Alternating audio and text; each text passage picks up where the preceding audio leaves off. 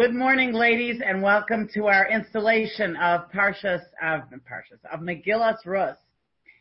Um, we're going to speak about, you know, there's many ideas in Megillas Rus that that are lessons for us to learn, and that's why I decided to go through them. We want to prepare for Kabbalah Torah, and one of the ways to prepare is to see what Rus did that was considered so awesome for her preparation for Kabbalah Torah. The Sefer Megillas Rus was written by Shmuel Hanavi, and the Rama in Orach Chaim tells us in Tuf Tzadik, this is for Bina there, we read Rus on Shavuos because uh, she became the great grandmother of David HaMelech, who was born and died on Shavuos. Also, the name Rus is Gematria 606, which is what she added on to the Sheva Mitzvahs B'nai Noach. And that's why we read Rus on Shavuos. Also, some people say harvest time, you know, which is this time of year. Uh, and Eretz Yisrael, that is. There was like the early spring harvest. Now, there are many lessons from Megillah Rus. We're going to talk about two of the basic ones just as a little bit of an introduction, and then we're going to go into the Prakim. I hope to get through half of Parak base today, and next week to get through the rest of Megillah Rus. And don't miss next week. Next week is the harvest floor, the threshing floor with Boaz and Rus. You can't miss it. It's a whatever. It's the it's the thing we really need to explain in the Torah perspective. Now, the um, the Alshich Hakadosh tells us that there are many lessons because some of the anything having to do with Mashiach's background is often very murky and even bizarre. Let's explore some of Mashiach's ancestors. First, we start off with Benos Lot, which is an interesting experience in Tanakh uh, the oldest daughter of, of Lot, who uh, was expecting through her father because they thought the world was ending. She called her son Moav, which to insinuate Mayav, how low can you go? From my father is this child. And then there was Ammon, the other child. But in any case, those daughters of Lot, from Moab comes Mashiach. How low can you go with this? But yet there's a lesson there. And um, we find then there's Tamar and Yehuda. Well, there's also Yaakov marrying two um, two sisters, which was okay before Matan Torah. Then there's Tamar and Yehuda. Yehuda, the son of Yaakov, just kind of lost himself at a moment with this woman he thought was a harlot, but it was actually a woman who wanted to do yibum with him because two of his former sons were nifter. Uh, so she had been married to two sons who died, and you'd think that's bad luck three times, but she got pregnant with Yehuda, and then she admitted, uh, he admitted rather, she said, to whom does this staff and cloak belong? He admitted to it, and then look what happened. Then we find there's, uh, here's Rus and Boaz in this Megillah. Later on, David and Bathsheba, all the things that you really have to explain very deeply, you know, and it's it's not like people think. I once spoke to a group of uh, a bunch of irreligious women. Um, I won't say the organization's name, but anyways, when I was, I was discussing this in passing, people said to me, "Oh, we know David, King David was very lustful. You know, look what he did with Bathsheba." And I said, you know, it would take pages and pages of Meforshim to explain what really happened, and really was such a minor thing that he did wrong, but for him was considered horrific. Because how could we believe that the song of the sweet song of the singer of Israel, that David HaMelech, who we use most of his Tehillim for our davening, we ask Hashem in His merit, if he was such a lustful person, because that's humanity, how could we be uh, relying on such a person for our tefillos? We have to say then instead that it's not to be understood the way we understand it. And all these incidents, Tamar and Yehuda and everything can all be explained away. We don't have time to explain them and this in the course of this class. But the whole idea was there's a lot of murkiness. And we learned from this, there's someone that wrote a Perush on Megillas Rus. Someone, his name is Rabbi Rennert Shlita, from the son of Rabbi Rennert from Derech Chaim, from Lavracha he put out a, a sefer called Shashui Moed, which I really under, really enjoyed, which has a lot of information. Uh, it puts in perspective a lot of Megillas Rus. But anyways, he said the whole idea here is we're supposed to understand how important it is. It brings on the Alshich. The main thing of Megillas Rus is to be l'shem shemayim. You know that, that the main thing is your kavana. Like Lot's daughters, for example. We're not going to go deeply into that, but the whole idea was that Hashem values, even if you do goof off, if you mean well, your, your, your, Hashem considers your thoughts, your feelings, even though our actions should go according to our words. But ain't tzaddik ba'aretz asher yasa tov yechta. There's no tzaddik in the world that will never come to sin. You know, sometimes people stumble. It's, it's, you know, we all have moments. We said a word we didn't want to say. We said something we didn't mean to say. Hashem, you know, wants us to keep trying, to keep going on. Just heard recently on the Vitachan outline that Rav Nassim Wachtfogel Zatzal was the Mashgiach of Lakewood Yeshiva, a saintly person. He, and, and this is just like, you know, a generation ago, he told them, and I think it applies to today, that he said that the only time you should regret your Averas is on Yom Kippur. And he once had a student who really regretted he did something so terrible. He said, Rebbe, Hashem's going to punish me in the world to come. He's going to do all these things for the Avera that I committed. Nassim says if a person has really repentance, they really regret what they did, Hashem erases it. You won't see it in the movie after 120 years. And we find that what happened was was Rav, uh, this this one man really regretted his sins, and Rav Nassim had to keep pushing him off and telling him, it, "It's not Yom Kippur yet. It's not Yom Kippur yet." Even Rosh Chodesh Elul, a man approached him and said, "Rebbe, what should I do about my avera that I did?" Nassim said, "Come back to me on Yom Kippur. Just keep going, keep going. You regret what you did." And a person should should have good kavanas that what you know they should be the shame shamayim. The kavanas they trying they're just trying to improve. That's considered in in, in shamayim as a very big thing, especially our generation. Of Nassim was wont to say a person the, the littlest into with all the tumah that's around us, and we're trying to improve ourselves. In shamayim, it's considered a very big deal. We're like earlier generations because Hashem puts everything in perspective of the generation we live in where we're so surrounded by so much uh, corruption and filth and, and, immorality and everything else around us. So l'shem shemaim is a very important thing. There was a woman who called in and she asked that she said her husband, like she wants him to get to learn, he's not learning anything. He's, he's just this whole plague that's befallen us has really knocked her off her feet. She can't continue. She feels like she's uh, she's really, really beside herself with how difficult things are, and that her husband's he just he's not on schedule, so he feels like he can't learn anymore. He just can't. He stays in bed most of the day, so she she can't cope.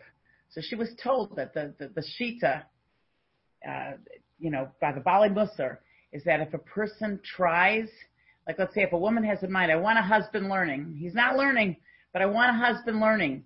You get schar as if your husband's learning, and not only that, you get more schar because you're not getting any covet. No one's applauding you. Boy, look what a saintly husband you have. You're not getting, you get even more schar because you're trying your very best and it's not going, but that's all that Hashem wants is us for, for us to try. Kavana is all that that matters. And that's the lesson of Mashiach, particularly the, the, the Melech Yisrael that we're all waiting for, that is going to come from such a murky background. He can't pride himself and say, look who I am, look how great I am. He can't. He has he, he comes from a there's no covered with a lot of the, the question marks all over his family that most of Klal Yisrael that doesn't know Torah properly thinks that David Melech was this lustful individual. And even his during his life, look at the, the humility he suffered from so many people. Shaul thought he was out to kill him, and this and that and the other. So all those things that they went through, you get more schar when it's difficult for you than if things just go your way. We have to remember that, and that's a big lesson we learned from Megillus Rus. Another thing we learn, Medrash Rus tells us, Amar of Zera, Megillah Zu Ein Balo Tuma Velo Tara, Lo Isser Velo Heter. This Megillah does not have too many halachas in it. Okay, maybe there's the halacha of Geirus, which is very, very important, you know, that we learn um, a little bit about how, how what's based in standards should be in Gerim and how we should treat a Geir. But somebody, somebody is not muted, just to tell you. Um, Lama Nichtava, so why is Megillus Rus written to be preserved for generations? To teach you how much reward is given for those that do acts of, perform acts of chesed. Now, we just said before the idea was kavana. Here we're saying another idea, and that's that it's about performing acts of chesed. So a Rabbi Rottenberg Shlita who is a Talmud Chacham, and he said it's no contradiction because the ultimate in kavana is to think of someone besides yourself. Chesed really, people think chesed is, you know, you write a check or that you run after help somebody with their packages.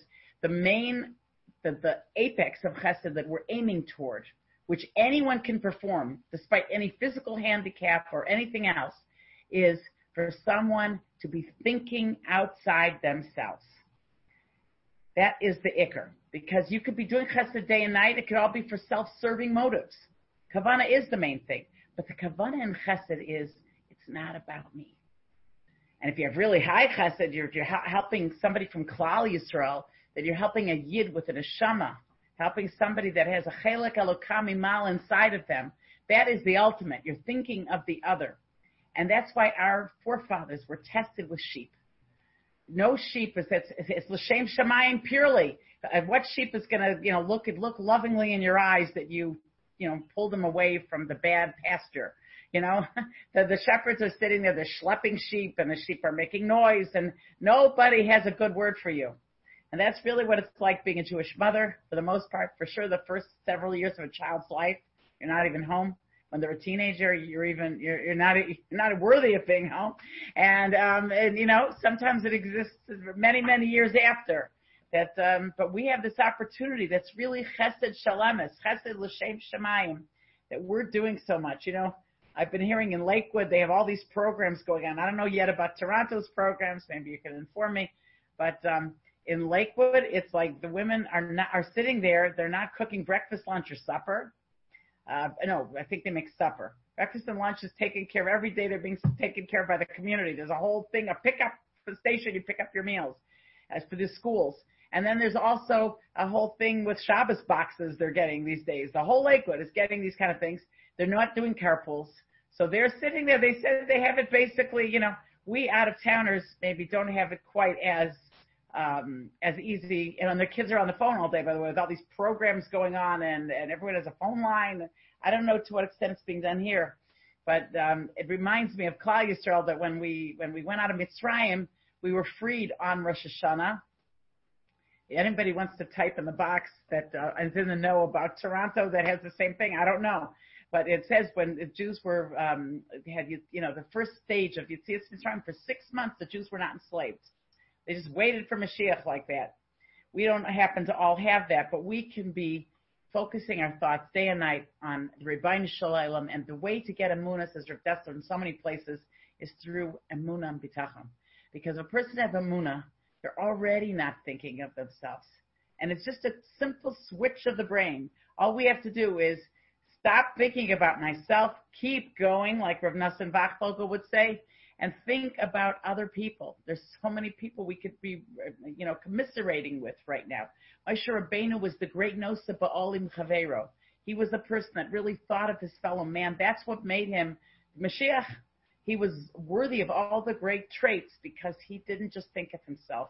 He was in a palace. He had easier life, and yet he was commiserating with all those people who didn't have it as easy as he had it we find it says that when um, Moshe Rabbeinu came to Shemayim, there's a medrash that says that the Malachim didn't want to let him in at first. They said, "This Manosh Kisis Karena, what are you letting humanity in to get the Torah? What do you want them to have it for?"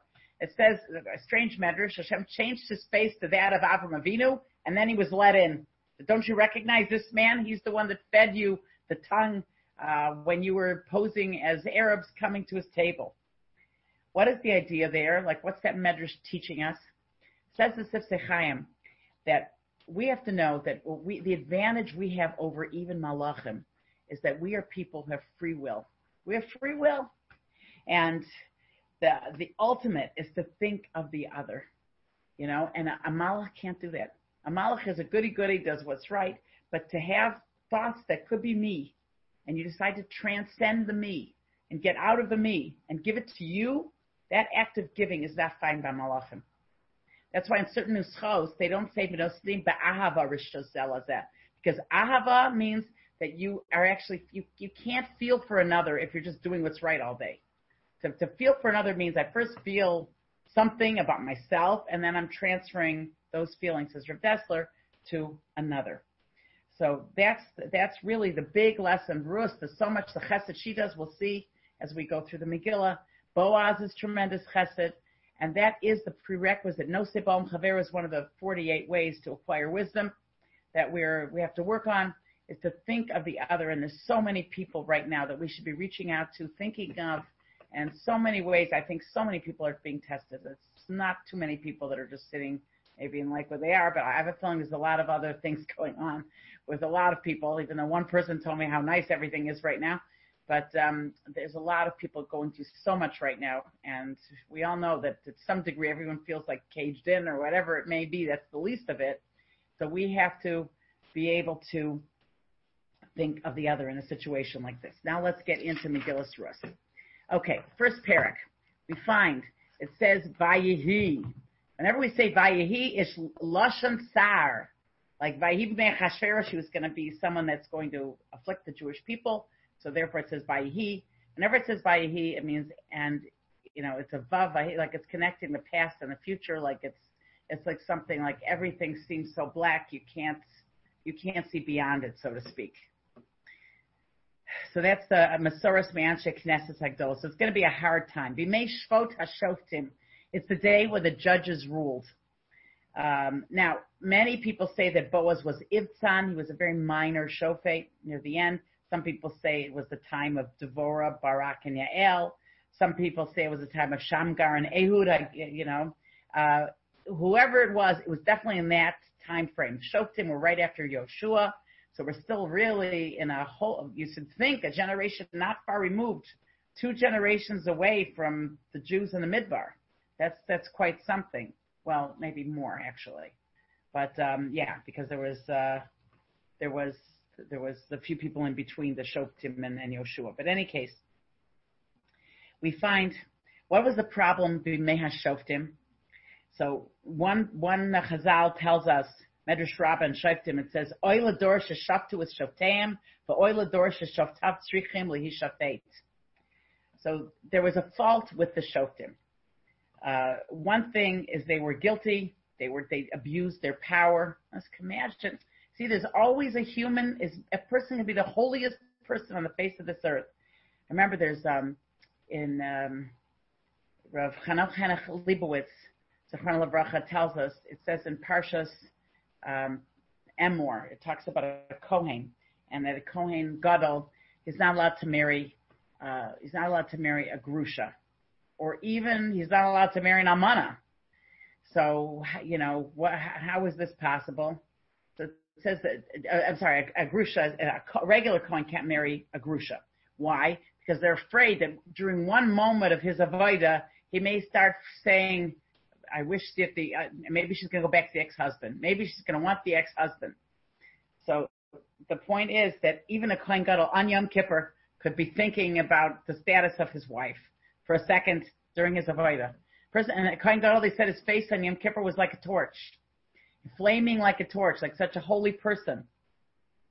So we find that, um, you know, that even these shoftim who could have had a tremendous responsibility, they could have uh, given over Torah to Klal Yisrael and, and done so much for them, there were still people that weren't, you know, that perhaps were not doing what they're supposed to. That's one opinion. We find that there's other opinions. Some people say they didn't rebuke enough. You know, it, it, it's hard, but uh, a Rav, that's the job of a Rav. A Rav should say what should be done. Otherwise, he's not doing what he's supposed to do as a Rav or Rosh Shiva. Like they're supposed to improve the generation. Or the people sinned and the people were judging the judges. They said like, you know, a judge would, uh, would make a court case and then the, the, the, uh, people were told to pay this such and such to Beis Din, I mean, to the, to the party that was hurt through, you know, through Beis Din. And then the party, the, uh, the aggrieved party would say, what are you talking about? I should owe him money. Look what you do in your private life. That's a lack of covet for a Talmud Chacham. And that's really why a lot of this story happened, why there was a famine. So it's either that the judges didn't rebuke or that some people say to the extent that some of them, they say it was definitely probably more the minor judges, not like the major Gedolim, but some of the minor judges, there was corruption or it was that the people did not properly respect a Talmud Chacham. You know, there's, there's all kinds of like interesting story, famous story about Rav Aaron Kotler that one time he uh, he used to take some walks to pass by in the early Lakewood days, and tell people you have to close on Shabbos. There was a barber once in the middle of performing a haircut, and he had cut half the hair off this gentleman, and Rav Aaron, Rav Aaron told the man, close, it's Shabbos, you have to close your store. The man refused. He kept giving the haircut. He talked to the the pay, the client. He talked him into leaving. The client left was that's to his credit left with half his hair cut off. He left the the barber chair in order. Rav Aaron told him, you know, we have to leave on Shabbos. He he he at least didn't want to insult the Talmud Chacham.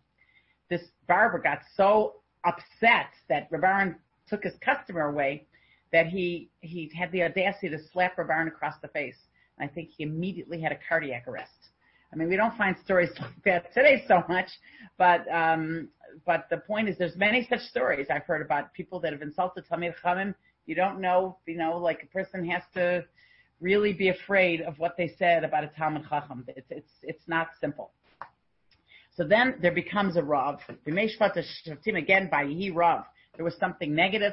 There was a famine. According to Shlomo Alkabetz, who was the Talmud of Rav Yosef Karo, who in turn was in ta- a Talmud of the Arizal, the famous Machaber of Chadaidi, tells us that the famine only hit Eretz Yisrael because we see they left for Moab. It obviously the only hit Eretz Yisrael. The Yavitz disagrees and said there was famine outside um, as well, and there was no really tremendous economic gain in the entire world. You know, there's not things so much. So what happened? We find it says by Yelech Ish, there was an important person, a chashiv person, a tzaddik of a person, be Beis Lechem. Yiches Platz. Beis Lechem was where the most prestigious families lived in Eretz Yisrael. Lagur Bistei Moab. He went to temporarily um, live in the fields of Moab. Against Lagur is temporary, like a ger, like a stranger. He didn't intend to leave permanently. It also says stay Moab, that the fields of Moab. He didn't want to dwell in the city of Moab. He just wanted to live in the outskirts somewhere because he did. He this was a temporary reprieve from the famine, right? Now there were actually ten famines in Tanakh. I won't go through them but there were, and we've discussed it before, but since I only have two weeks, I don't have time. But in the, the Bereshis Rabbah Chaf Hey uh, Gimel, we're told of the 10 different famines that took place. And the last famine, by the way, in Amos, it says, Lo Rav Lo Lechem, Lo Tzama. People will not be thirsting for water. Uh, for, they won't be hungry for bread or thirsting for water. Ki'im lishmoa divrei Hashem. People will only be thirsting to hear the word of Hashem. And the Ponevezher Rav once remarked about that Nebuch that if people are thirsting for the word of Hashem, that means they were starving. That we didn't have enough Devar Hashem. Well, that's one opinion. That's his opinion. But um, you know that, that other people say, you know, that we're going to finally appreciate how important Torah is. That's what Mashiach will mean. It's going to be a time when people will be on the streets, and instead of worrying about Parnasa and about other things, people are worrying about the different Torah and, and, and keeping mitzvahs and Devar Hashem, which is where we should be any case, so there was everything became more expensive, and he left Eretz Yisrael. Now the um, it says Vayelech Ish. Originally, according to the Malbim, only um, uh, left Eretz Yisrael, and later he he then he and his wife and his two children joined them. Nomi was not so willing originally to leave Eretz Yisrael, but to being a good wife, she accompanied her husband ultimately but it was his idea. It was very important. I mean, it says Vayelach Ish, Vayikach Isha. That was that was we hear that about um, Yocheved and um, and Amram, that they the same expression used. So he was obviously a very holy man. He was a very big Talmud Chacham. He used to he knew Benavua Eli Yavo Hamalchus. He was called Eli Melech because to him he knew was in his family was destined to be the family of Mashiach. Now, a person is allowed to leave Eretz Yisrael if there's a famine. We find that Avram Avinu left, even Yaakov Avinu left, but the Medrash said, first of all, he caused a lot of uh, depression. People were feel hopeless. They were giving up the fact that their leader of the generation was leaving them behind. People hoped he would help them. A lot of such stories in World War II about Gedolim that refused to leave their communities behind because that's the job of a manhig a leader is expected not just to, you know, so different than the uh, you know the public world. We find that the, the the leaders make sure their pockets are are stuffed with cash, and they make sure that they're the ones that aren't harmed in any way. Like you know the famous thing a few days ago, Trudeau's um, issuing proclamations. Everyone has to drink out of cardboard boxes because of the wasting, and then they find him holding a uh, a plastic bottle, drinking in his private life, or going on an uh, going to his cottage when he tells everybody else not to go to the cottage. Uh, a, Gadol Bistral is supposed to exemplify Imaya Naichi Batsara, I'm with you. And often they would not leave the community, even though it was a question of life and death. I mean, there were some that did, and for whatever reason, but some had a cheshbon. I am here with the community for sure, even the ones that did leave, there's stories about Brisker the Chofetz Chaim, that during uh, times of ter- terror, times of horrific times, they refused to um, sleep in a bed. The entire war that went on during their times, because they felt people are suffering. How can I be enjoying myself? There was a story recently, I think it was in the TED, if I'm not mistaken, about a, a yeshiva person in Monsey who um, uh, the day after something happened, I forgot who it was. Maybe it was after Rubashkin's case was over. He was found like right after davening. He went into a store and he bought himself a Danish. And somebody asked him, "Is you know any reason why during the week you're buying a Danish? You know, like right after davening, like seven o'clock in the morning?" And he said, "I'll tell you why. I haven't eaten a Danish during the whole period of time that Rubashkin was incarcerated. I said he's suffering. I want to put myself with him." I want to feel for him. And this is the first time I've eaten a Danish for all these years. That's really something, and that's why we, you know, our own ways we should consider something like that. Be nosa be olam chaveray, the small thing, not something crazy major. We're not the Chofetz Chaim, we're not the Brisker Rav, but we should, if, especially if we have it easier than others, we should do something to make ourselves feel with the community that's still suffering at large in so many ways. We find Rav Yaakov Kamenetsky, at 95 years old, he would not take his phone off the hook.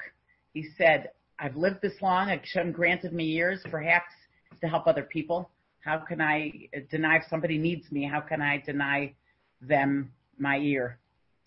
The um, if a person runs away, they have a specific talent that they could share with others, and they run away from it for whatever reason. Some people think it's uh, uh, exaggerated humility or whatever it is. Someone has a talent. Um, Hashem is testing you. This is your purpose. You have a specific gift. You're supposed to use this for Olam Haba and hold on and don't let go of the talent that you were endowed with. Now, they, uh, they would go from place to place. Al Kaddish said they went to stay Moab. They went from one field to another field, the, the, fields of Moab. Why the fields? They wouldn't stay one place for long. They wanted to, they, they didn't want to feel like they were there. The, uh, now, he says, Hu Ishto Uvanav, he went with his wife and his two sons. This is teaching us that he didn't think of others. He had sorrows ayin. Now, again, we have to know to, about whom we're speaking. I'm sure he did not feel whatsoever, but in his madrega, he was taken to task that he did not feel for the community enough. Whatever that means, we can't judge. We don't know. I'm sure it's more than what we would do. But, you know, a lot of times when somebody in those days, especially let's say the 24,000s of uh, Talmidim of Rabbi Akiva, I doubt that when we get to Shemayim, we're not going to, they're going to be way above us, way above us. A lot of times, if someone's a big tzaddik or tzaddikas, Hashem takes them early even. They did one little thing wrong. They're happy to give their lives, you know, for the little thing they did wrong. And, um, you know, and that's and and uh, and they're punished on the spot. It doesn't mean that they're worse than we are. We we know so many people that were taken from us at a young age. Um, they said that Rav Shimshon Pincus, when he was nifter, and he was taken at a young age, he could have been the, one of the Gedolei Yisrael today. Rav Brevda, the Colonel Bracha, said about him, and he was a man of truth. Rav Brevda, he didn't mince his words or his thoughts. Rav Brevda said Rav Shimshon's neshama itself wanted to go as a kapara for Klal Yisrael. He was willing to give up his life for Klal Yisrael because, you know, maybe the little thing he did wrong, you know, he was willing to go in such a way that it was horrific. It was Erev Pesach. He hardly had anybody at the Levaya. Look we have today. We hardly have anybody at anybody's Levaya. Big, big tzaddikim or nifter. There's barely a minion sometimes, you know, it's some of these things. Or there's no mention even in the newspapers about them because there's so many niftarim in a, in a week that we don't even uh, have a chance to explore one person in great depth.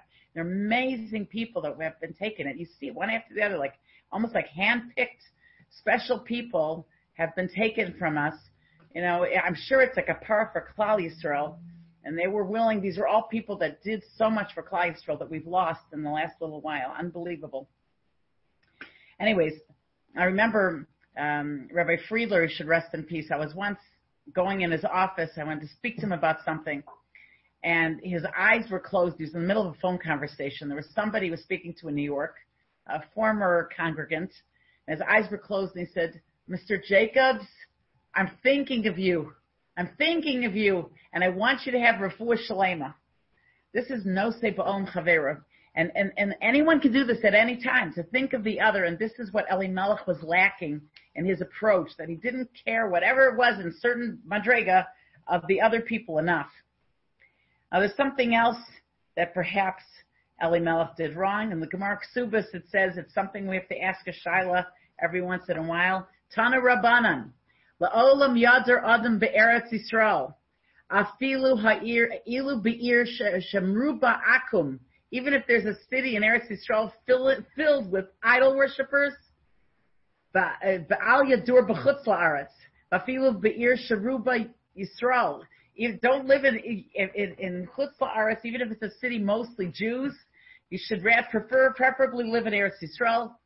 Um, Shekol hador be'eretz Yisrael domesh kamisha yeshlo aloka. Whoever lives in Eretz Yisrael is like someone that has a God. V'chol hadar doma ein lo aloka.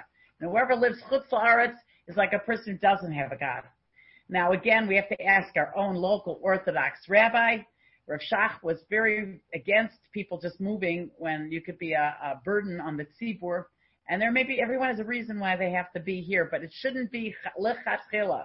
We all should know that ultimately that's the place we're all going to live. And Elimelech left Eretz Yisrael. It's not something to be taken lightly, and this is something that perhaps, you know, that Elimelech did wrong as well.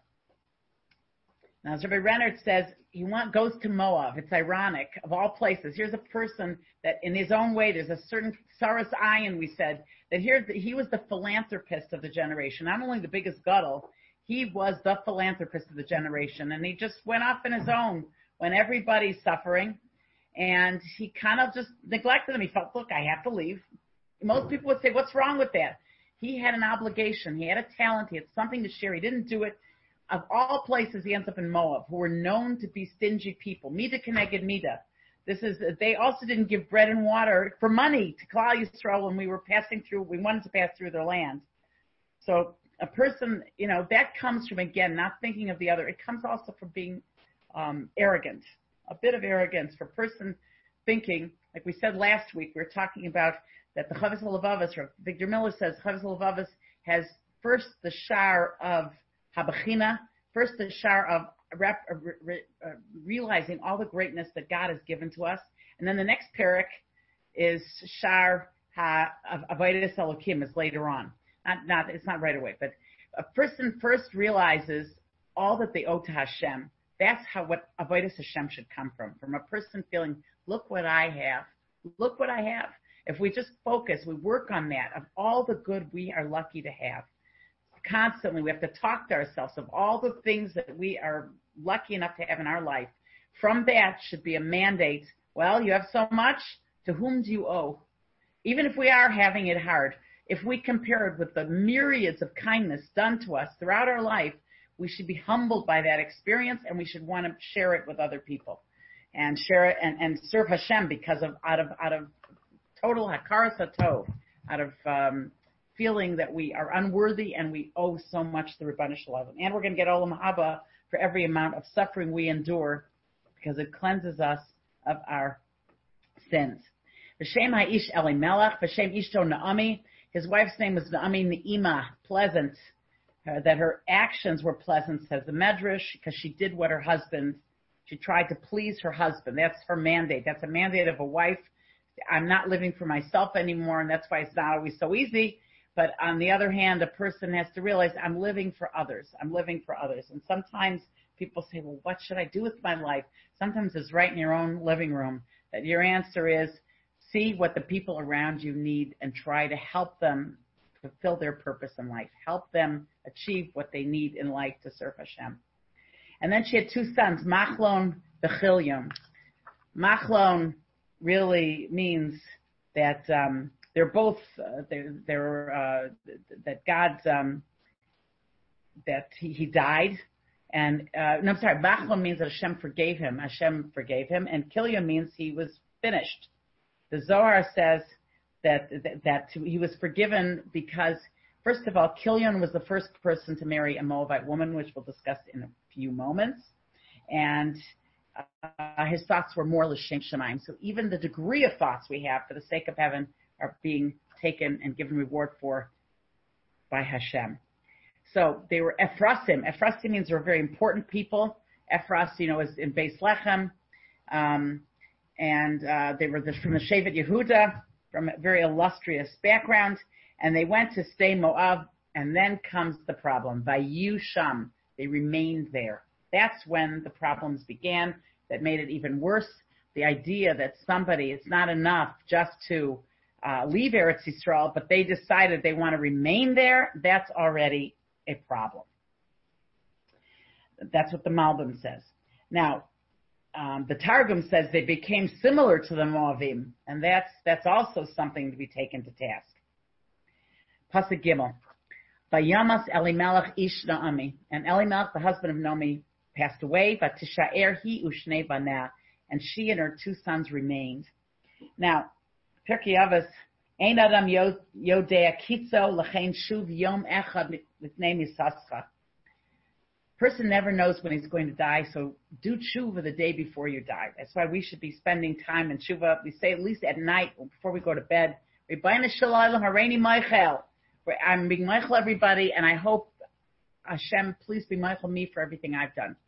By the way, I once asked Rabbi Lowy in Shema Kolenu, there's a paragraph at the Shemon Esrei, there's a paragraph in gray where it says a, a little vidui, a person could say every day um, about their Averis. And I asked Rabbi Lowy if it's appropriate to say that in the middle of Shemon Esrei. And Rabbi Lowy said, once in a while. Don't say it every day. Because Rabbi Lowy in general is of the feeling that you shouldn't interrupt your Shemon Esrei, even in Rifa Enu, when you're asking for other people's health. Um, he said maybe just family members in there. Say it all at the end of Shemon Esrei, because then you start thinking, oh wait, how is Aunt Millie?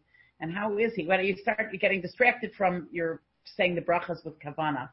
So it's not a good idea to say that paragraph of vidui. But we have the opportunity on our bed to cheshbon to think about what we've done during the day. At least let's do it sometimes. You know that we should think. You know what have I done today, and, and to do a mini tshuva. Here, Elimelech had all, for all intent, his intention was he's going back to Eretz Yisrael. He's going to, um, yeah, he's going to return there. He's going to be again the philanthropist he was and help so many people but yet a mensch tracht and Gott lacht, as they say in Yiddish.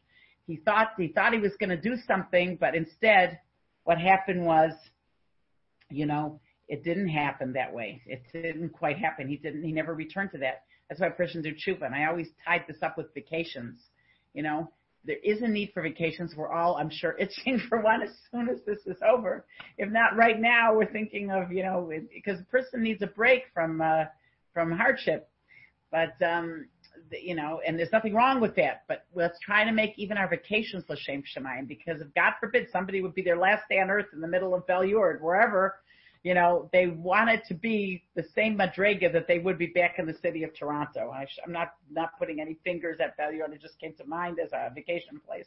So I, I, I've never even vacationed there, so I don't know.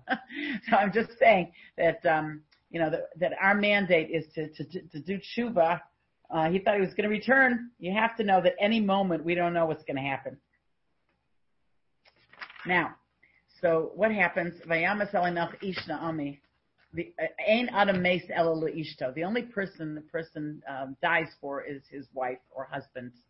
People don't appreciate anybody as much as a, a spouse does. But there's more than that. Some people write. I think it's the Yavitz that says here that he was the man that could have been the entire Klal Yisrael would have been in his Levaya. And he ended up in Moab.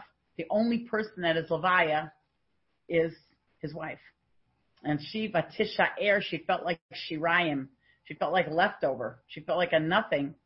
Um, now Naomi didn't die because she, she, you know, because she listened to her husband. She didn't go through all this thing. She was just being a good wife.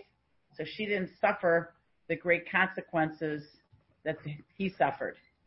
Vayisulahem nashim nachrios. Now the thing is, now here Naomi to some degree is being held. Um, this was not. Uh, Rabbi Rennert says shalol l'shem shemaim. According to some people, they married nashim movios mamish. Mamish they married non-Jewish women because they got so assimilated into the culture. But there's a whole machlokas between Tanoim and according to many, what we do find that, um, you know, okay, according to, okay, even according to that opinion, it's Avera goreres Avera. One Avera brings another Avera. They here they left Eretz Yisrael and they weren't thinking of the community. It's it brought another thing. They're already in Moab. It brought them to uh, to to be integrated into culture, and they should have returned to Eretz Yisrael as soon as Elimelech passed away. They should have all gone back. They didn't she's maybe taken to task a little bit Naomi that she didn't rebuke her sons enough about this. Now, but Ibn Ezra and the Zohar and many others say they converted. But Beis Din worked very differently in those days. The way the Beis Din operated was there were little Bate Din everywhere, and when the Jews were all in their homeland, basically, there weren't the, the same suffering that goes on today with Jews in Gullus, that Jews actually, you know, they didn't suffer for their religion and all this kind of business. In those days, they were worried about the sincerity of a person. Are you marrying, or if you're if you're converting, are you converting for a sincere reason, or are you not?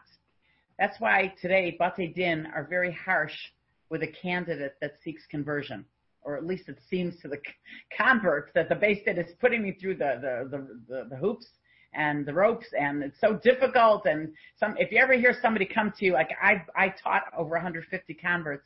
Somebody ever comes to you and says I waited 7 years for conversion. I know from experience either something they were worried about the person's mental stability or they're worried about their religiosity. And that's why they put usually here in Toronto it could be about a year and somebody did in England London it could be 2 years and Eretz Yisrael longer um, because the the reason why they take so long to decide is because this person is going to be hereby declared a Jew, and they're going to suffer all the consequences of a sinning Jew once they once they go into that mikvah and become a Jew. So they have to make sure, to the best of the Beis Din's ability, this person really is a person that seems like they're going to keep the whole Torah. Because otherwise, once they convert, they, they, they're sinning anytime they, they're not keeping a certain particular mitzvah we find that um, that um, the, the, the, this is what the Bach explains that they did in time of David Melech. They the way they would do things was, and Shlomo, and probably also here, is they would tell people, "You are hereby converted." Uh, they'd have to, you know, go through certain things, but then it was retroactive. If later on you would mess up in your observance, the conversion would be annulled. They had to do this because every it looked like popular to be a Jew, and everybody wanted to be a Jew. So um, if afterwards the, that they they had that condition, so the person would not be a real full fledged Jew, would be questionable kind of conversion until you really committed yourself to religion. I was told if there'd be a situation where, let's say, I don't know, an Inquisition or the, the, the Nazi Germany, and a person would convert under those circumstances, that person would barely be given any trouble because that's really l'shem shemaim if someone decides to do that in, in a case like that. Anyway, so that was how the conversion worked. If you know, most opinions are that they did do this type of conversion before coming onto the scene. Shema Chas Orpa.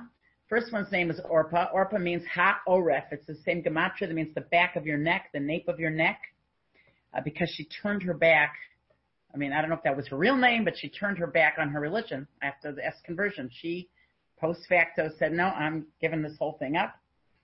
And Rus, as the second one, Rus is same words as Tor, which means like a pure dove. Um, also, we said 606, which is the commandments she's taking on because she kept already the seven Noahide commandments, uh, Sheva Mitzvahs B'nai Noach. These were the daughters of Eglon Melech Moab. The beginning of Sefer Shoftim, uh, Eglon was, you know, persecuting the Jews, and these were princesses, these two women. And um, Ehud Ben Ger goes to him and he says, I have something from Hashem that I'm going to want to share with you. Hear the word of Hashem. He stood up, and that was to his credit, and because of that, he deserved such daughters. So no good deed is ever in vain. We don't know what the rewards of good deeds can be. The um, and then he, he was put to death later by Ehud, but that's another story. Any case, these were two princesses. By Sham ke'eser shanim. They remained in Moab for ten years. All that time, this is what Naomi was the little thing she was taken to task. Why didn't she go back? Now again, she's an almana. It's not so easy. It's uh, you know, she probably had some cheshbon, but 10 years also shows us, as the Yalkut Shimoni, Hashem was waiting for their tshuva. Hashem was waiting to see, are, are they going to renege on, you know, like finally come through with the go back to Eretz Yisrael and support Klal Yisrael. So then it says, Pasuk Hei, Vayamusu Gam Shneim, the two sons, now she, besides losing her husband, loses her two sons, Machlon and Kilion at the same for the, for the same sin. That's why it says gam, according to the Medrash. First, Hashem took away their money. Uh, no, nobody ever dies on the spot. Hashem punishes people in stages, and then, um, you know, the, you know, she, um, and then, the, and and it, or some people also. Shiras David says it says gam. Maybe she also had a miscarriage. It could have been a third child that she was expecting that she lost as well it says, "Vatishaer ha'ish mishnei yaladeha." The the woman, the isha mishnei yaladeha, the woman remained from her two sons, her two children. Why are they called children? They were adults. They got married, but it says they left no they left no progeny. So when a person doesn't leave progeny, they're like children in that regard. Mumeisha, and she's bereft of her husband as well.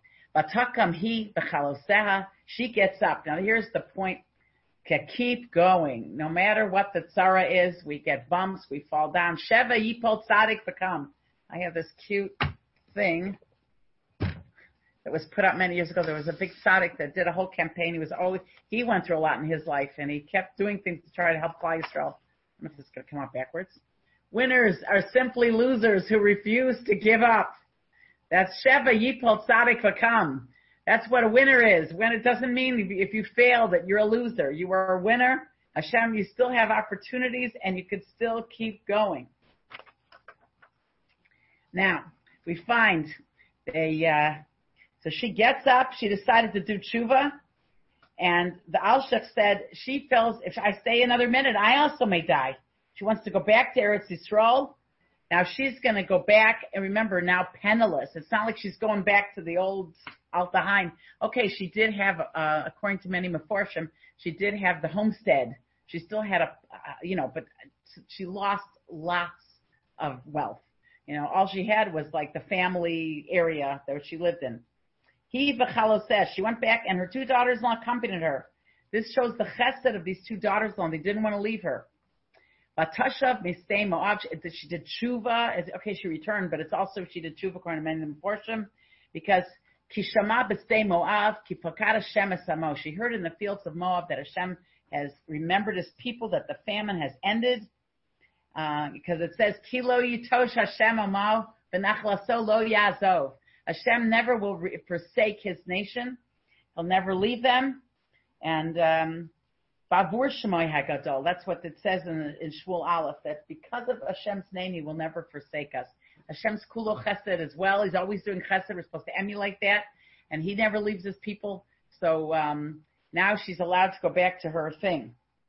Now the um, even if we don't deserve, Hashem has constant chesed with us. Look, she didn't. He gave her chances to do tshuva. Hashem always gives us chances. Laseislahem lachem. And she left the place. It also says Vayetze Yaakov. She was a tzaddikus, even though maybe she didn't rebuke enough. Nobody's perfect. She she she went like a tzaddikus. She left, and ushtei chaloseima v'telachna baderech. V'telachna baderech means it should say v'telachna al haderech. They walked on the road. It says they walked in the road. Um, now, in the road does not mean like the way we in, in English. I didn't mean the interpretation. They walked down the street rather than on the sidewalk. In the road. In the olden days, the only way you could go was in the road. There was no sidewalks way back when. So in the road meant that's for many of them, um, understand that they walked shoeless. Uh, they had they, they had their, their they had no shoes for their feet, or or the shoes were very they were they, they felt the road. They're in the road. They felt the rocks. They felt the stones. And, you know these were two princesses. Lashuv al Eretz Yehuda. ותאמר נעמי לשתי חלוסיה, לך נא שובנה, איש לבייס אמא, יעשה עמכם חסד כאשר עשיתם עם המסים דמדי. Then Naomi starts doing what the laws of converts requires. She persuaded, trying to dissuade them from staying with their Judaism. Now, so according to that opinion that they were converted, here's the moment now to test whether post facto this conversion is valid. So she's now saying, go back, go back. You're supposed to dissuade a convert three times. Um, based in, not the rest of. I mean, if somebody is not yet Jewish and not yet in the conversion program, yes, you can dissuade them. Each, each woman should go back to the house of her mother. And, um, and she says Hashem should do do chesed to each one of you. Go back to your your parents' home. In other words, look, there's no home for you here. You lost your husbands. Go back to your your former lives. You know, Hashem should do with you chesed like you did imamesim imadiv. The chesed shel emes that you you stood by your husbands. You you, you you know many people say they buried their husbands perhaps, and and imadi and you did for, and for me as well. You know, um, now the. Uh, Yitain la Hashem lachem matzena menucha isha base isha base isha. That a person should find menucha in her husband's house. It says that a woman only has menucha when she's married. That's not not doesn't say that about man, but it says that about a woman. Well, it says a man has no simcha, no bracha without a wife. That's pretty good, but a woman has no menucha. Maybe it's because of our over emotionally over emotional nature that we don't have menucha without a husband. The um, so she tells them to go back to her, you know, and, and back to her husband. Batishak lahen, she kissed them. But Batisena kolan batifkena, and they raised their voices and cried. Um, now, and then they say ki tachna shuv. First time they all said we're going back with you, and then she said shovna benosai. She called them banos, my daughters, because um, if, if let's say even according to the opinion, according to the Alshich, who says they were not Magayer, he says you still should be nice. You should be nice to a convert. A lot of people feel it's their mitzvah. If somebody uh, is in the conversion program, let's say, they feel like to be really. Don't don't look too nice to them because maybe you're con- convincing them to be a Jew. No, you could still be. You know, you're supposed to. It's a kiddush Hashem. That's the least you can make is to show them how Jewish people behave. So, anyways, they um, they she told them Lama selachna banim Why are you going with me? I don't have any. I, I don't think I have any. I'm expecting any more children. that could be husbands for you. Then you'd even have to wait, you know, for that. The um, and maybe stay in Moab. You won't have a husband. You, you'll have someone to marry in in, Eretz, in, in Moab. Now, no one to marry in Eretz Yisrael. According, even Rabbi Rennert said, even according to the opinions that felt that they're you know, that they were already Megayer, she's telling him you won't have a husband because you're a Moavi woman. According to those days, people felt a Moavi woman could not be married. Says you're not allowed to marry uh, Moavi or Ammoni because they were of their cruelty. Now later on in this Megillah, we're going to find that doesn't apply to Moavi women because the women weren't the ones that refused the bread and water. It was the men that had that potential opportunity and they refused. In any case, she says something that uh, go because I'm too old to be for any man. Even if I had tonight, I was pregnant and I had a husband. I don't know. I'm too old. Are you going to wait for to, to, till I have a child? You're going to really wait and and and and you know hope for. My my daughters, don't don't wait for me. You should go back already. Marley, I'm I'm, I'm bitter for you. Um, some opinions say that she was bitter because of you, because my son's married out of the faith, and even even according to those that say they married according to halacha, she feels bad that they had to lower themselves to marry non-Jewish women, and they could have married instead Jewish women in Eretz Yisrael. Now, people say, you know, that perhaps they married for ulterior motives. That that's the whole thing. Reason she's putting them to the test. Maybe they married. These were two uh, prominent men from Eretz Yisrael, for, you know, very wealthy family, uh, prestigious family, and here instead she is, um, you know, they, they, that's maybe why it wasn't pure their conversion, and that's why she's testing them right now. Vatisana kolan vativkena od. They cried. They cried a second time. Vatishak orpa. This is after the second test. Vatishak orpa lachamosa. Orpa kissed her mother-in-law. Varus davka and Rus clung to her. Now, it's a mitzvah vo sidbak. You should cling to Hashem. That means that to, you should cling to Talmid Chachamim and try to do business with them and try to be like Hashem and be like Talmid Chachamim. Ruth's clinging to Naomi was more than just like a mother-in-law, because it says by nature, a da- usually a daughter-in-law hates her mother-in-law. That's what it says in Gemara Yavamas.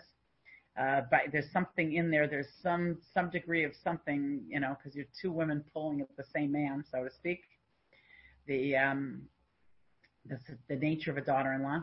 But in any case, we find that um, that they, that Ruth loved her, the Dovkaba, was because she felt, I want to cling to Hashem. I don't want to give up this religion.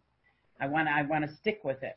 Now, it's interesting that Orpah kisses her mother-in-law.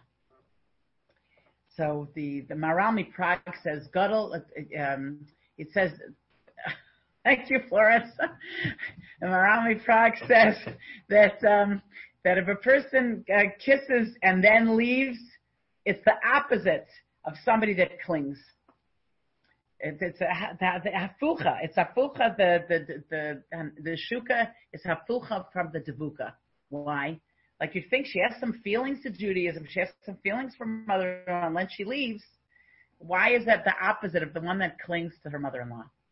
And the reason is because when a person when a person kisses something, when a person has an intimate feeling to something and then leaves it, it's like you're saying, I don't want anything to do. I don't want to look at purity. I don't want anything to do. That's why they say, for example, a person commits a sin in Eretz Yisrael. It's worse than committing it chutz la'aretz, because in Eretz Yisrael, where you see God's presence, so to speak, you know, there's much more expected of you, and you could feel it and then do something wrong.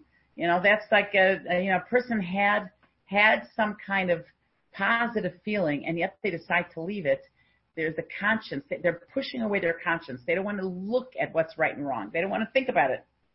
it says that night Orpah lived with a hundred men and a dog after she left, separated from her mother-in-law.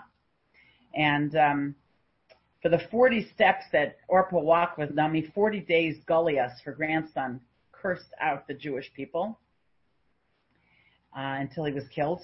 She also had, I think, four tears in her eye and that was the four kings that oppressed the Jewish people that came from Orpah. Every good deed is rewarded, you know, and that's a frightening thing. But that's a schus. Um, it is a schus for Orpah because Goliath brought Bnei Israel to do tshuva. And the, the, I just found the lashon now in Hebrew. It says Yavo b'nei haneshuka v'yiplu biyad b'nei hadavuka. That's the word, the lashon of the Maharal, for those that want to know. Okay, then pasuk tesvav. And Ruth, uh, she, then, then last time, last third, third try, she says, Hine shava yavimtech. Your sister-in-law has returned out to her people and to her God. Shuvi achrei yavimtech. Go accompany your sister-in-law. Batoma Rus. This is this beautiful, moving verse that she says, Al tifki ibi. Don't hurt me, la'azvech. To, to, to leave you. Lashuv me'acharech. To go away from you. Where you go, I'll go. Kasher talini alin, where you'll sleep, I'll sleep. Amecha mi, your nation is my nation, velokayach elokai, and your God is my God. Basher tamusi amus, where you die, I'll die. V'sham ekaver, and then I'll be buried. Ko yase Hashem li, v'cho yosif ki amaves yavrid beini u'beinech. And, and, and, um, and, and we should, I should, until you die, until we're buried, because only death is going to separate us. Now, very poetic and you know beautiful. The the feelings that she had. The um, she said like you know when when she tells her shuvi achrei vimtech, she's telling her you're going to regret this also. You're going to be all alone, you know, go with her to her God, you know, with, and, and once you go with somebody else, you end up going after the, the, the multitudes of people. We usually follow people, says the Rambam, that we're with. It's important to be with good people as much as we can be. But Rus tells her, Al tifki According to many, Rashi, Al tifzaridi, don't, don't push me. According to other Meforshim, don't kill me. She looked at her relationship with Hashem as, if I don't have Yiddishkeit, I'm going to die. That's the lesson for us when we affirm our commitment to the Torah. You know, uh, you know, like this is our life. Lule sarascha, azavadati va'anyi. If I don't have your Torah, I'm going to die from affliction. I, and she said, if I, I, I, she wanted to be that. Um, now, there's a whole thing here about about um, a lesson we learn It says Kamase Eretz Mitzrayim Asher Yishavtim Bo Sasu Ukamase Eretz Canaan Asher Ani Meviaschem Shama Lo Sasu Ubechukoseim Lo Selechu. It says in Parshas um, Kedoshim that um, you're not supposed to act like the people of Egypt, and you're not supposed to go in their ways. It says all these different things when Rus was going with them, his famous Medrash, when she says, "Where you'll go, I'll go." Well, she she tells you know we Jews don't go to circuses and we don't go to theaters. That's what it says in Medrash. And she says, no, I'll refrain from going to those places. Then she says, share, uh, um, share talini alin. I don't sleep without a mezuzah. Okay, that's fine. You don't sleep without a mezuzah. I also won't. Amechami. I'll be with your people. You know, I only, I, I, there's a lot of, there's a lot of our nation has a lot of restrictions. I'm going to do that. Elokai, Elokai, and all the other mitzvahs concerning Hashem, I want to keep. That's what it means. Or Shertalini Aline could also mean, by the way, it could be Yichud. There's lots of Yichud. You can't be alone with a man. Says, no, I'll do all those things. Now, interesting thing is, when you talk about you can't live without a mezuzah, you can't live without Yichud, that's an actual prohibition. And Elokai, Elokai, your God is my God, Amecha me. Why is it say where you I'll go? What does the circuses and theaters have to do? And it's because of that restriction in Parshas uh, Achremos. We have a restriction. We can't be like the rest of the nations. We're supposed to be different. We're supposed to be unique. We're not supposed to just be a non-Jew with the yarmulke on top or a Jewish woman with a different dress than our counterparts. We have to have an inherently different set of values, inherently set of things that are important to us, that we're going to strive for. And that's what Ruth said. I will go with all of them, even the restrictions that make me uniquely Jewish. That's uh, I'm willing to do this. Now, then it says, but um, at the end of this, when she saw that Rus was having a difficulty walking, somehow all of a sudden it became hard. Rus wasn't walking so well. Um, then it says she stopped, but she stopped talking to her. So Rashi in Yavama says, Ein marbin alav, ein medaktik in alav. When somebody becomes a ger or gioris, or when they're in the program, you're not supposed to be medaktik with a ger or gioris.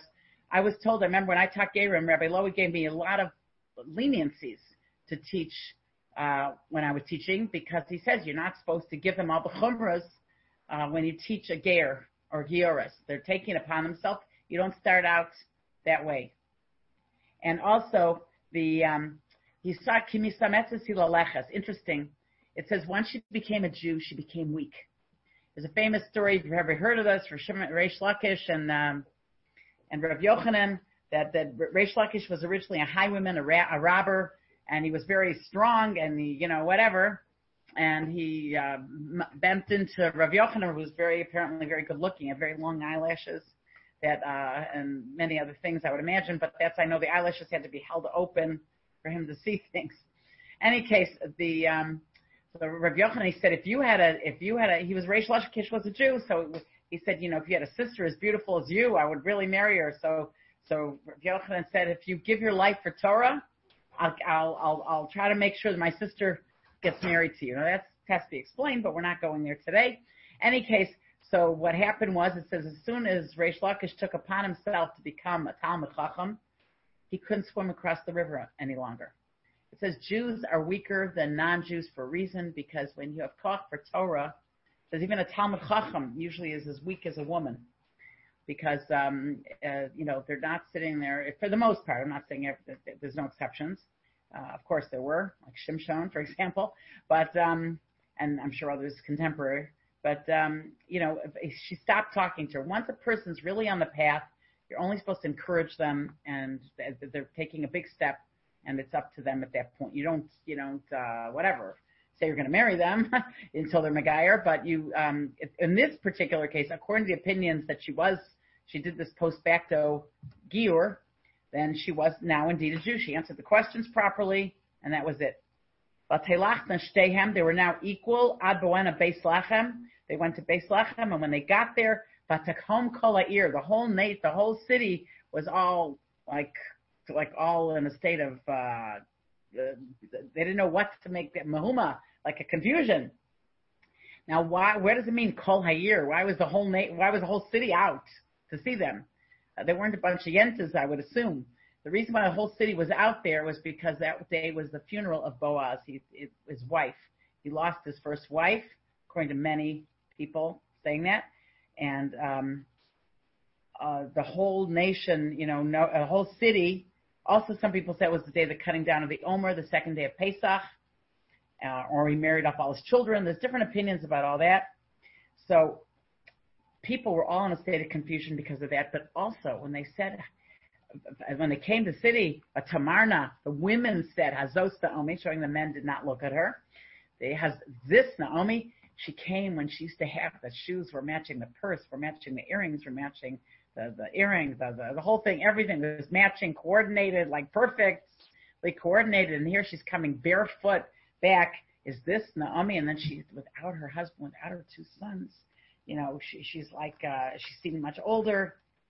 Now, what does Naomi answer them? Altikrena li Naomi. Don't call me Naomi. Karena li Mara. Call me bitter. Ki hemar shakaili ma'od, because God embittered me very much. I will be finishing soon. I don't want you to have to sit here forever, even though I enjoy just knowing you're all with me now. But um, we're going to stop very soon now, and we'll continue next week. You can either you can shout out. I'm going to try to do next week, as I said, an hour and a half to be able to make up ground for this Megillah here. And I will not review. If you want to see review, there Rivka has is recording this. So she can send it out. If anybody requests from Rivka, just put shout out to Rivka and she can send you a copy of the recording. Otherwise, we are putting up, since this whole plague has befallen us, I put up on YouTube for those of you who have a computer and internet. You can turn it on and turn off your filter for that. I do have all the videos that we set as a class since this whole plague befell us on YouTube. So this Rus Part 1 will be available that way as well. Now, any case, so what what happened was she said like um, there's it's very interesting this pasuk. This is when things look the absolute worst. She comes back totally embarrassed, embittered, uh, lost everything. But here's going to be the geula is going to start for her personally, and the Mashiach is going to be born from this whole thing that looks like the worst moment. And that's how we have to look. Worst moments are opportunities for us to grow. And we go up and down, but we are trying to get there. Now, Rabbi Breftis says, interestingly enough, it shows the greatness of Naomi. She could have answered them back when they said, don't call me Naomi, call me bitter. She could have said, I'm an almana. What are you saying, Hazos Naomi? You say, I, I, I'm an almana. I'm, I, I lost my husband and my children. Is this how you talk to an almana? Is this how you talk to me? She didn't answer them back. They're saying, is this Naomi? You know, it's a little bit insulting. People say often very weird things to people that are divorced, that are have to watch what the words we use with people that could sometimes really ruin their day, you know, that, uh, you know, say the wrong things to uh, an almana or a grusha or someone like that. There was a beautiful thing from Avigdor Miller on last week's Parsha that I don't have time to tell you along the lines of hurting people's feelings. He just says, in short, if I say it on one foot, it's that we have to remember it says onas devarim is bigger than onas mamon. He said, imagine a shopkeeper that's a cheater he's putting his hand on the scale to make the thing way more a cheater or he cheats you with in any other ways. We look at somebody dishonest, that's terrible. It's it's it's it's a law of derisa, onas mamon. It's like it, there's gezel, there's mirma, there's all kinds of horrible things. But onas devarim says Rav Avigdor Miller is worse, is much much worse. Anytime we say words that hurt other people, and now we're put in closed door situation with family members, is it's something that lasts forever. You can't take it away like you can money.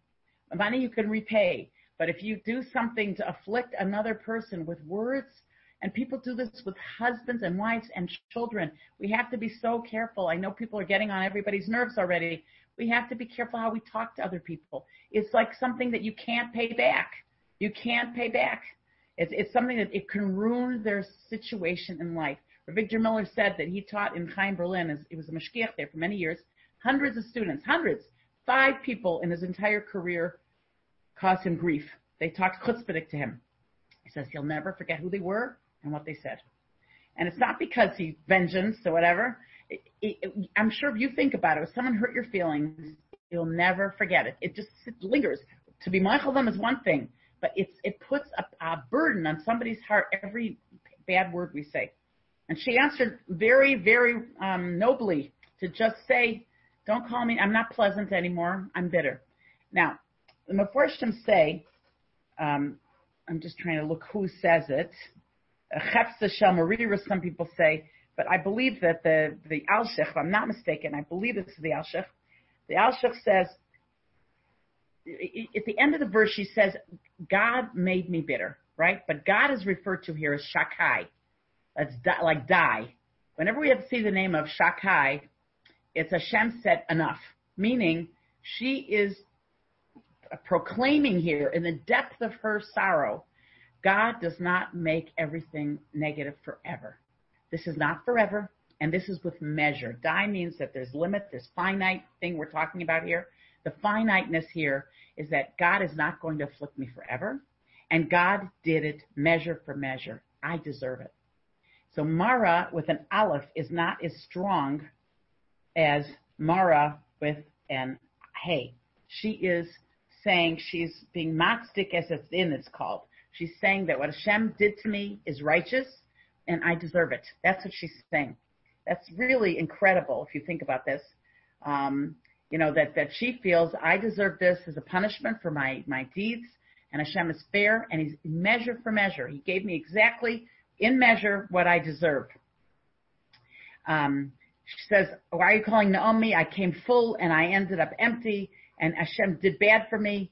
And then it says, and Vatashav Naomi Verusam Aviyah, the two of them returned from Sde Moav and they went to Beis Lechem in the beginning of the harvest of the barley. We will be talking more about this next week. And it's to the worst moment now, the Yeshua has coming for Klal Yisrael. Thank you so much for listening. I miss all of you, really, and it's just good to know I can see your name. I get you know, Mitzvah Shem, we should all see each other in person. BS, Goal, Tzedek, Bimheira, V'Amenu. Amen!